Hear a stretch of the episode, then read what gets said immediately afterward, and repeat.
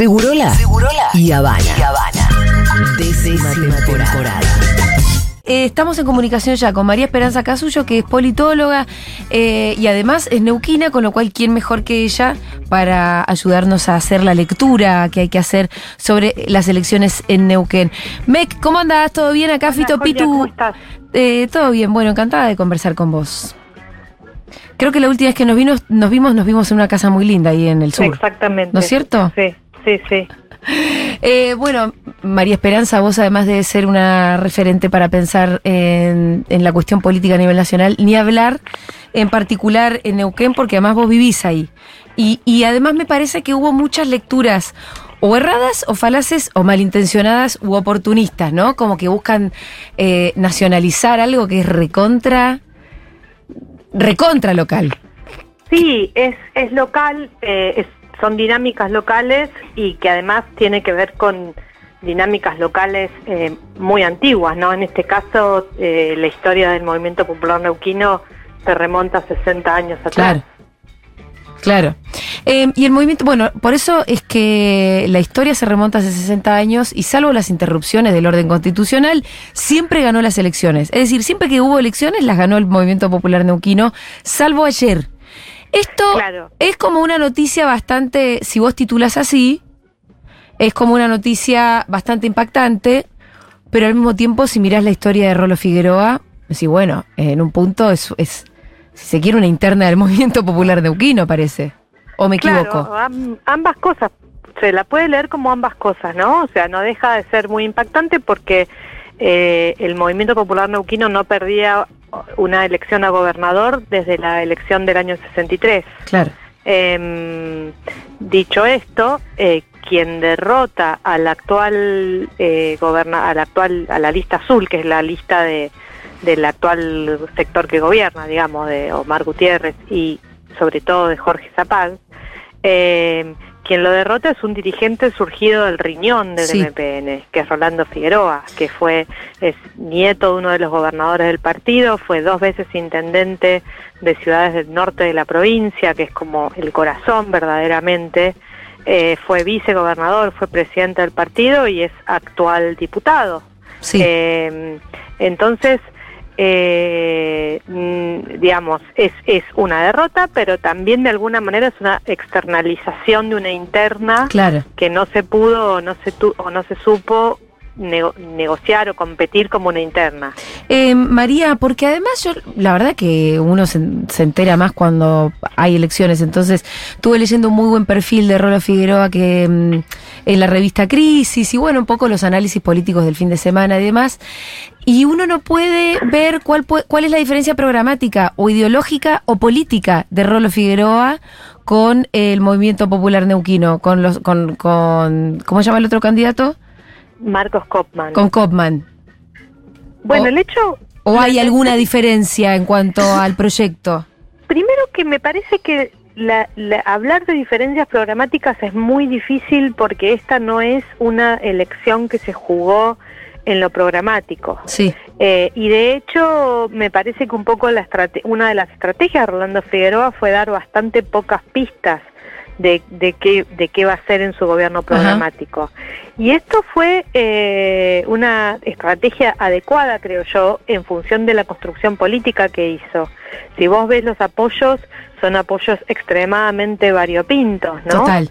Eh, eh, acá en Neuquén, las elecciones es muy importante el mecanismo de, de listas colectoras y listas espejo. Sí, Y Figueroa llevó una colectora del MPN, o sea, de, de dirigentes del MPN sí, que, que rompieron con la lista azul, llevó una colectora de Juntos por el del PRO, llevó una colectora del quiroguismo, eh, que también era de Juntos por el Cambio, digamos, llevó una colectora del movimiento Evita y sectores del peronismo, llevó una colectora del Partido Socialista, o sea, realmente eh, recogió apoyos de todos los de todos los puntos sí. de- del, del espectro. Entonces ahí hubo una cierta vaguedad en decir qué es lo que iba a hacer. Eh, la campaña fue muy personalizada, o sea... La figura de Rolo Figueroa fue la estrella de la campaña, digamos. Exactamente, si vos ves los últimos afiches de todos estos últimos meses, eh, es un afiche que tiene la fi- eh, que tiene la cara de Rolo Figueroa y dice Rolo. Claro. Ese es Aparte, poco- hay que decir que es un muy buen apodo, ¿eh? Sí, Acá tenemos Eh, uno en la mesa. es, es, es así, o sea, es, te, gus- ¿te gusta Rolo o no te gusta Rolo? Dicho esto, sí es cierto, y también, perdón, lo que vos decías me parece bastante sintomático que vos no conoces el nombre del candidato. No. eh, eh, acá el Marcos Kopman es un, eh, digamos, el- la lista azul al, el- al elegir a Marcos Kopman, y ya de alguna manera lo había sido Mar Gutiérrez antes, son candidatos que representan como otro perfil del MPN, digamos.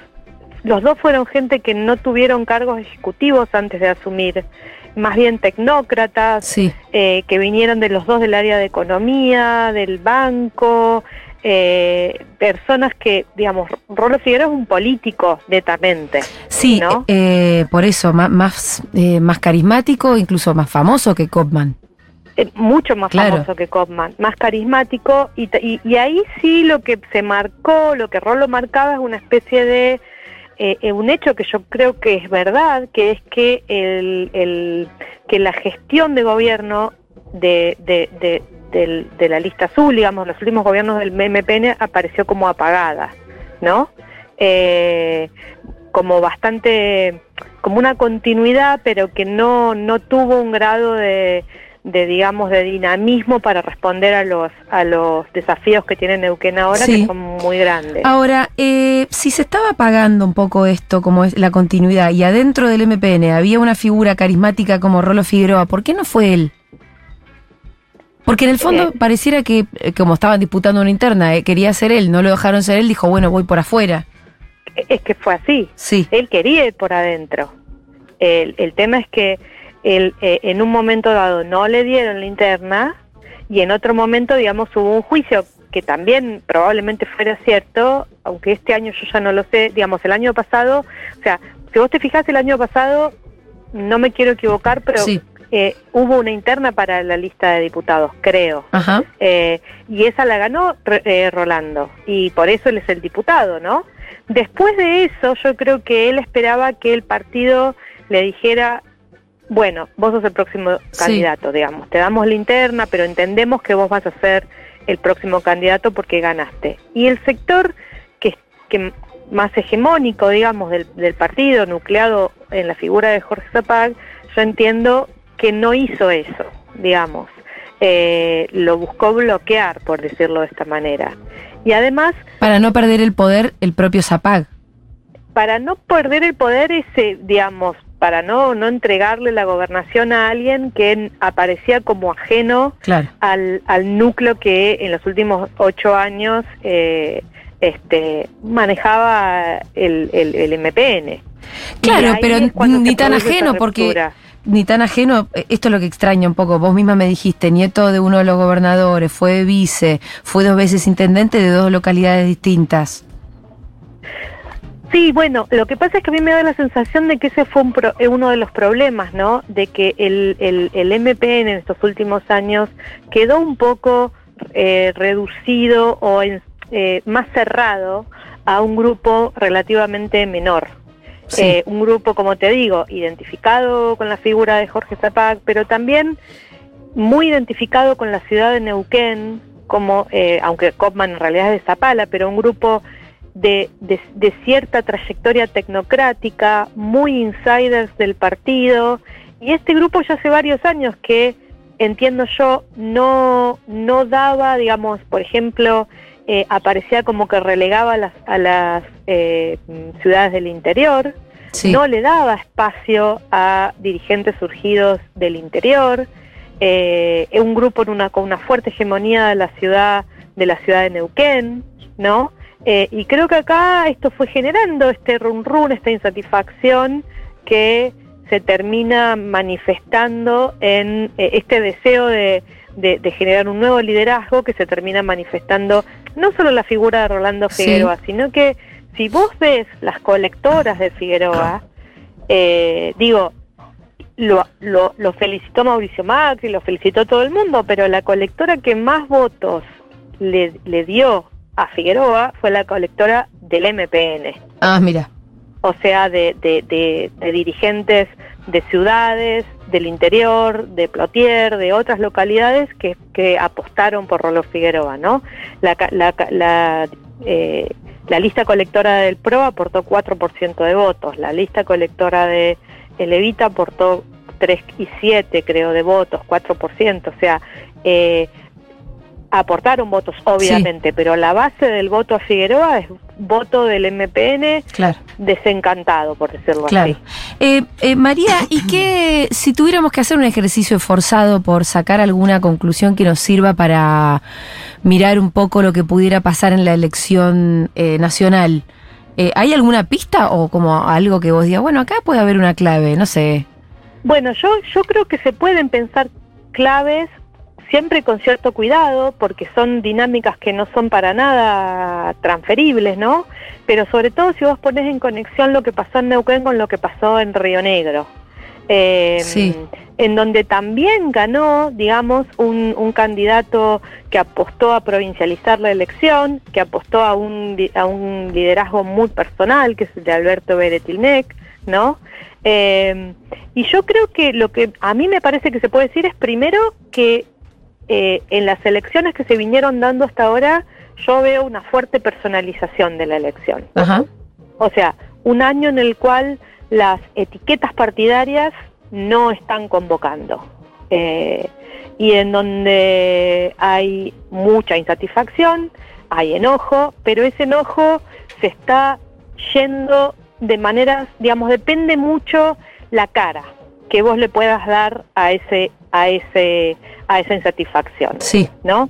No es como en el 2015, donde el voto opositor fuertemente estaba depositado en Juntos por el Cambio, en donde y tampoco es como el 2019, en donde el voto opositor a Juntos por el Cambio decanta en una identidad Sí. por frente de todos. Claro. Eso no lo veo hoy. Además, Eh, eh, en esto que vos decís, de repente importan las caras, es como vos podés explicar que en Ushuaia a Milei lo hayan ovacionado, siendo que en realidad Milei, las ideas detrás de esa cara o de esos rugidos son las de tipo eh, apagar Ushuaia. Claro, sí. Claro, y viceversa. También en estas elecciones los candidatos de Milei no necesariamente tienen esa atracción, ¿no? En las elecciones O sea, provinciales, decís vos. Exactamente. Ni bola, porque justamente no estaba la cara de Milei. No, exactamente. O sea, no hay, yo no sé hasta qué punto, si vos me preguntás, ¿hay una identidad de libertad avanza? No, yo no. no lo veo. Es Yo veo a nomás. Milei. Sí. No. Eh, más allá de que por ahí en una provincia reclutás un candidato popular, conocido, carismático y capaz le va bien, pero realmente depende mucho de los candidatos. Eh, y segundo, la verdad que yo, en el, por lo menos en Neuquén, eh, me parece que el, el peronismo está en problemas. A ver. eh, el frente de todos. Al frente de todos le fue muy mal. Y, y pero eh, históricamente, ¿cómo le iba? No, mejor de lo que le, le iba históricamente, mejor de lo Ajá. que fue. ¿Perdió Eh, muchos votos? Río Seco perdió votos, perdió creo que ocho puntos de votos.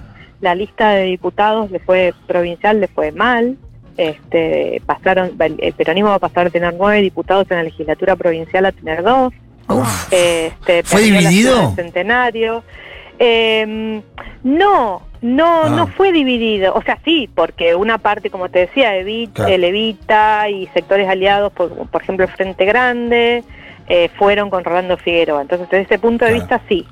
Eh, es interesante porque eh, ir dividido, si uno mira lo que pasó entre Leu, parece no ser una buena salida. Y no. Pero también en Neuquén lo que se hizo fue se replicó la fórmula del 2019, ¿no? De alguna manera. El mismo candidato de Sí. gobernador, Ramón Río Seco, la misma, el mismo nombre, la misma gráfica.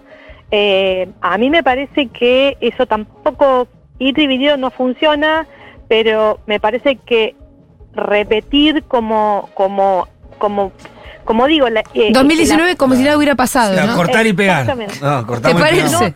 Esta elección, este año, esta es para mí la otra conclusión. No va a ser ni 2015, no va a ser 2019.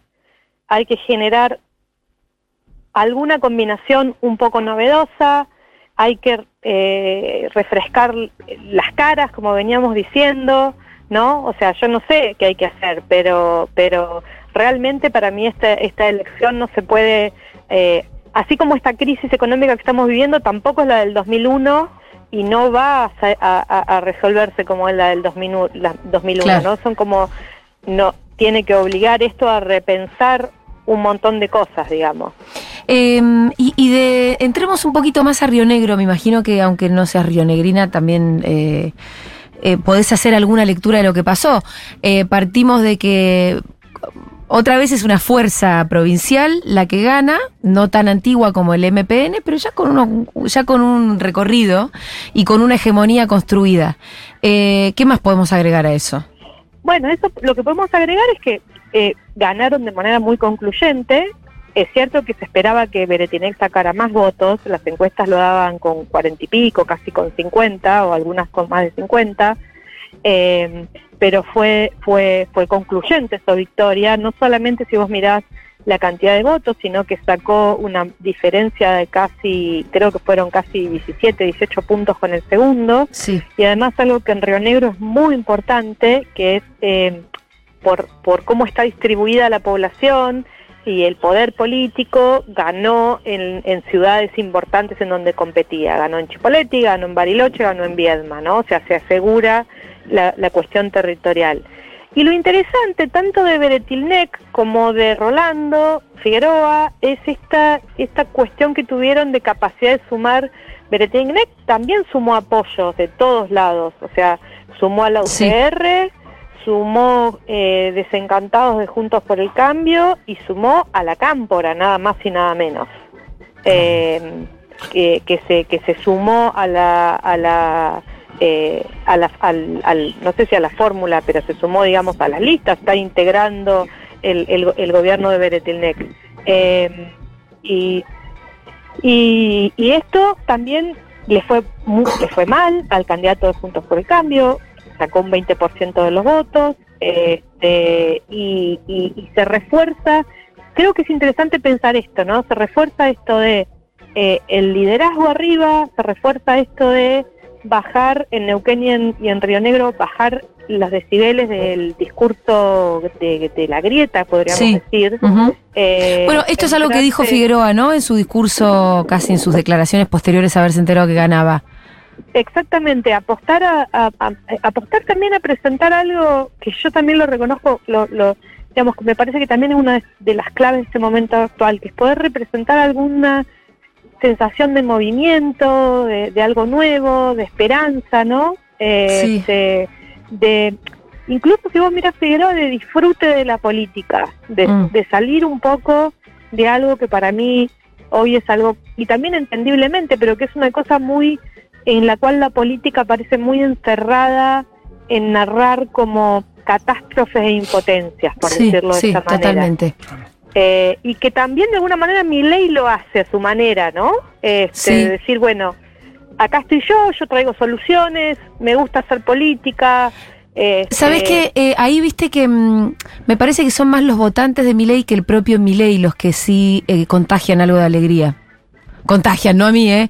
Quiero decir, pero pero esto de que no hay un voto vergonzante, el que vota a Milei va y dice contento que va Sí, sí, a votar a voto. Milei. Hay como, ah, no, no sé si un nuevo orgullo que no pasa con las otras fuerzas políticas donde todo es más sufrido, la verdad. Eh, vos fíjate que si vos mirás la campaña, la campaña, por eso, y eso es importante, la, si vos mirás la campaña de Carlos Figueroa, que fue una campaña muy bu- buena, digamos, muy buena para mí, la elección igual la, la ganaron las decisiones políticas, no la campaña, pero es una campaña, como te digo, rolo, música, este, paisajes de Neuquén, digamos, una campaña Sí. que apuesta a ese tipo como de emociones positivas, si se quiere, Sí, ¿no? sí. Eh, y, y, y, Al- y Alberto Beretinec, ayer yo estaba manejando en Chipoleti y vi un cartel que decía vuelve Alberto, ¿no? Sí. Este, ¿Ese nombre usan? Eh, que se llama así, Alberto Beretinec. No, ya sé, pero justo viste que Alberto. Sí, sí, bueno. Yo pero- usaría la W. Eh, si fuera en Beretilnec. Chi- En Chipoleti, él es de Chipoleti, fue de, Ah, claro, fue ahí en Chipoleti Alberto es Beretilnec, no Fernández, digamos, hasta al revés. Claro. No, la gente, si vos dices Alberto, primero Sí. piensa en Beretilnec. Sí. Eh, es loco para en- nosotros Sí. pensarlo, pero se entiende. Eh, entonces, digo, eh, me parece interesante esto de que, de que aparecen como ganadoras fuerzas que pueden, de alguna manera, o personas que pueden dar eh, este, este, este discurso, un discurso de, bueno, eh, yo no lo veo, en, en el caso de Rolando Figueroa, yo, por ejemplo, no veo algo antipolítico. Claro. Y en el caso de, de Beretiné tampoco, al contrario, es decir, bueno, yo hago política, soy político, este, confíen en mí porque soy político, sé cómo hacer esto, ¿no? Eh, plantear un poco, un poco, un poco esto. María Esperanza, ¿qué tuvieron en qué preponderancia tuvieron en, en las campañas de, de Neuquén y Río Negro las cuestiones, por ahí que tiene más rebote nacional, pienso en tema de recursos naturales, la cuestión de por ahí los pueblos originarios, eh, ¿fueron temas eh, muy planteados en campaña o no tanto? La cuestión se, o se habla No, también. no, es que esos temas no tienen tracción en las elecciones provinciales.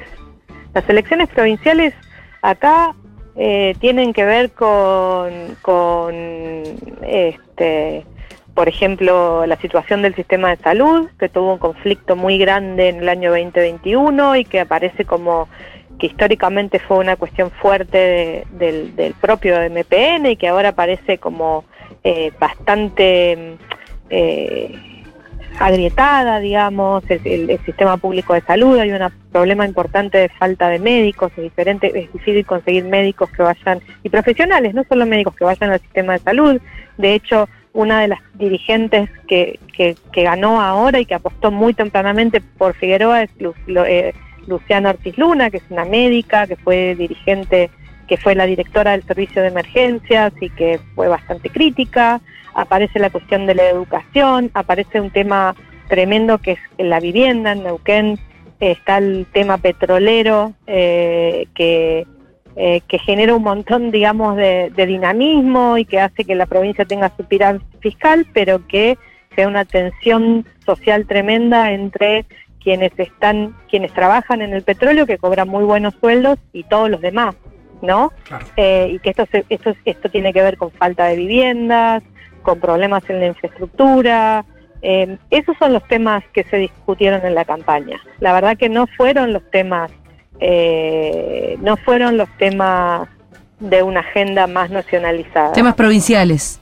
temas provinciales, sí, temas, temas provinciales. En Río Negro yo sé que, eh, por ejemplo, es cierto que en Río Negro la cuestión indígena, eh, el- los conflictos de Villa Mascardi en Bariloche tienen, eh, digamos, tuvieron, en, Neu- en Neuquén no, no hay un caso tan relevante, pero sí, inclusive así, si vos te fijás, finalmente en Bariloche terminó ganando el, el Beretín y el Quismo, Sí. ¿no?